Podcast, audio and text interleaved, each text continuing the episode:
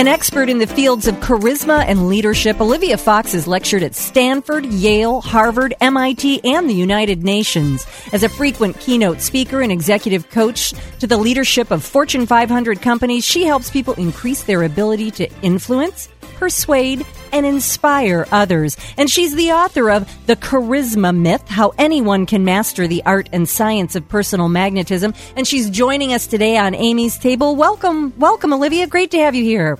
Thank you, Amy. It's great to be here. Well, I have to ask you the million dollar question What is charisma? How do you define that?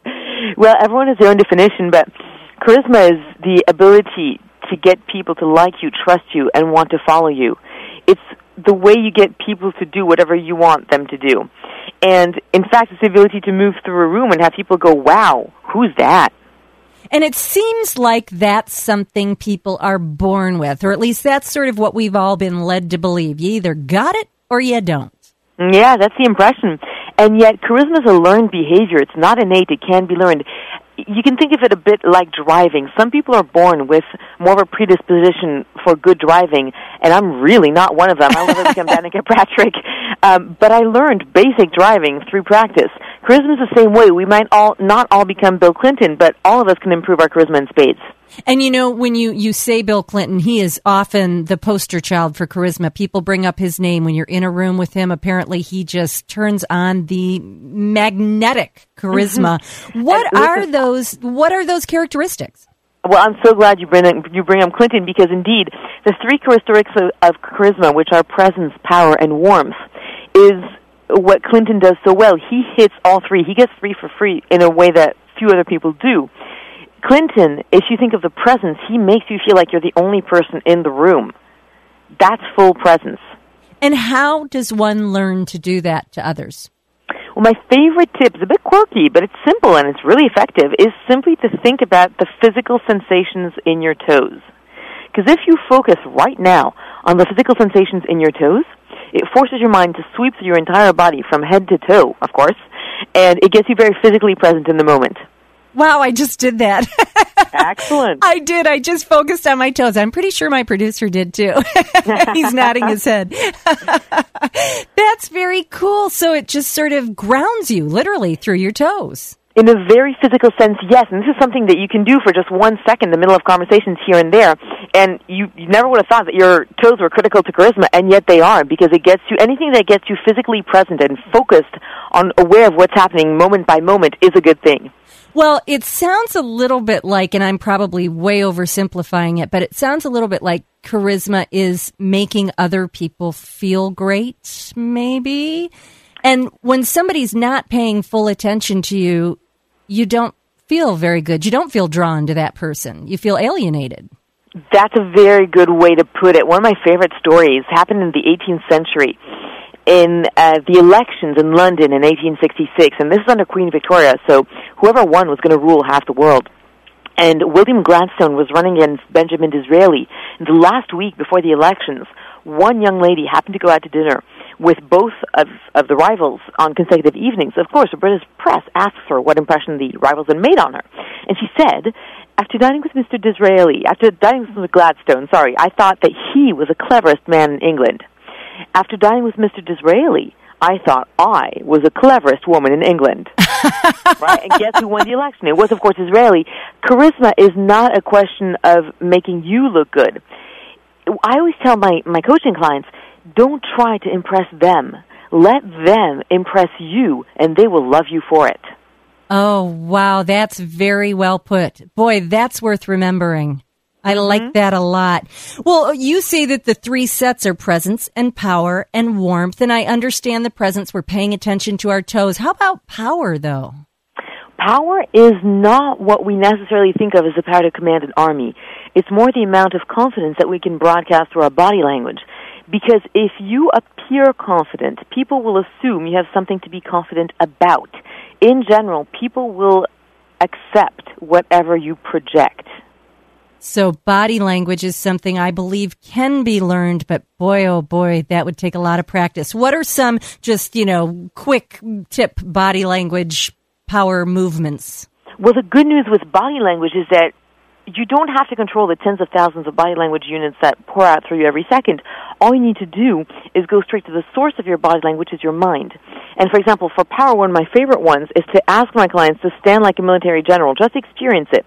If you stand like a five-star general, you're going to widen your stance automatically. You're going to puff up your, your chest, broaden your shoulders, and maybe put your hands behind your back. And imagine that you're reviewing your troops, a little, you know, whole troop of little GI Joe figures marching um, on the floor in front of you, and that will automatically put you in a physiological stance, which sends a chemical boost through your veins of assertiveness and confidence promoting hormones. So you actually experience a measurable physiological shift, which then puts you in a better psychological confidence, which then, of course, affects your body language in turn, and the whole virtuous cycle starts. All you have to do is get it going and obviously practice. You know, I have to say that that uh, one of the things about charisma is warmth, and when you look at your entire resume, your entire bio, and your work with the New York Times and the Wall Street Journal and MIT and Stanford and Yale, you're so warm, even to us weak common folk here with the charisma. You've got it going in spades, and I love that. I'm just a goofy introvert. That's why I'm a hopeless, socially inept, awkward introvert.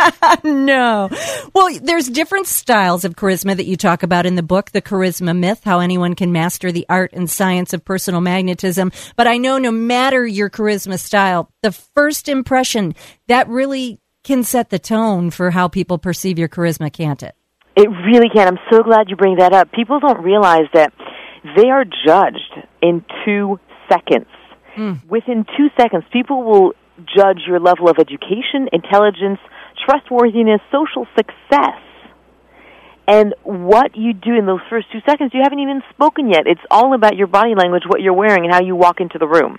Ay, ay, ay. So mm-hmm. there are exercises in the book that I think are very cool about presence and, and uh, responsibility transfer. I'm not sure I understand that one yet, but so you can really practice this through the things like paying attention to what's in your toes and the good standing like a general. But let's say you're having a bad day. How does somebody like Bill Clinton either A, all the crisis he went through in in his um, you know time as president, or let's just say you're just you got a lot on your mind. How do you overcome those obstacles and still exude charisma? Well, actually, I'm, I'm so glad that you bring this one up because the responsibility transfer plays a key part here.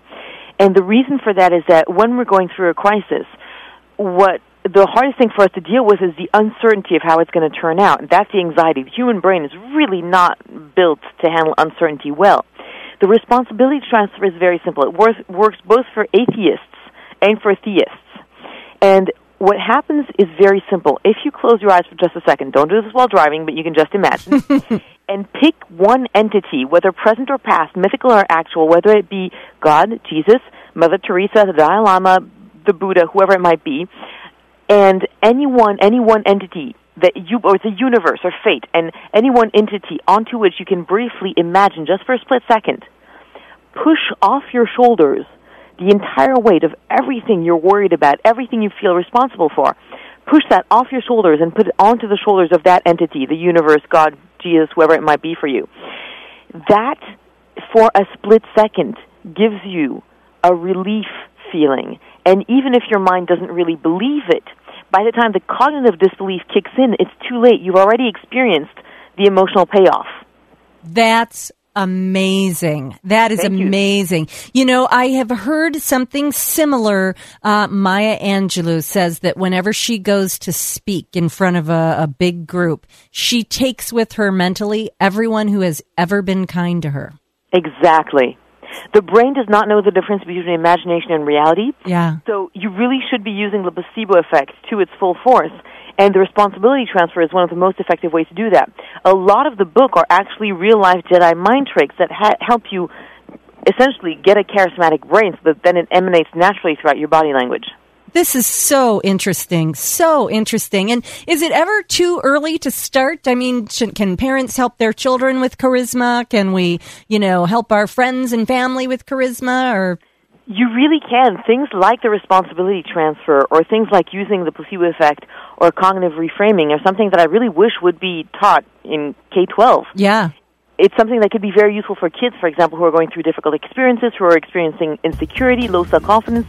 I can imagine teenagers really benefiting from this. I can too. I really can. And of course, I suppose that if their parents are modeling this behavior, they're going to be able to just learn it a little bit by example as well. Well, again, the book is The Charisma Myth How Anyone Can Master the Art and Science of Personal Magnetism by Olivia Fox. And Olivia, it has been fascinating to talk to you. I think I'm going to think about my toes. I'm going to think of you every time I think about my toes. That's so interesting. Thanks so much for all the information. Sure thing. It was actually a pleasure.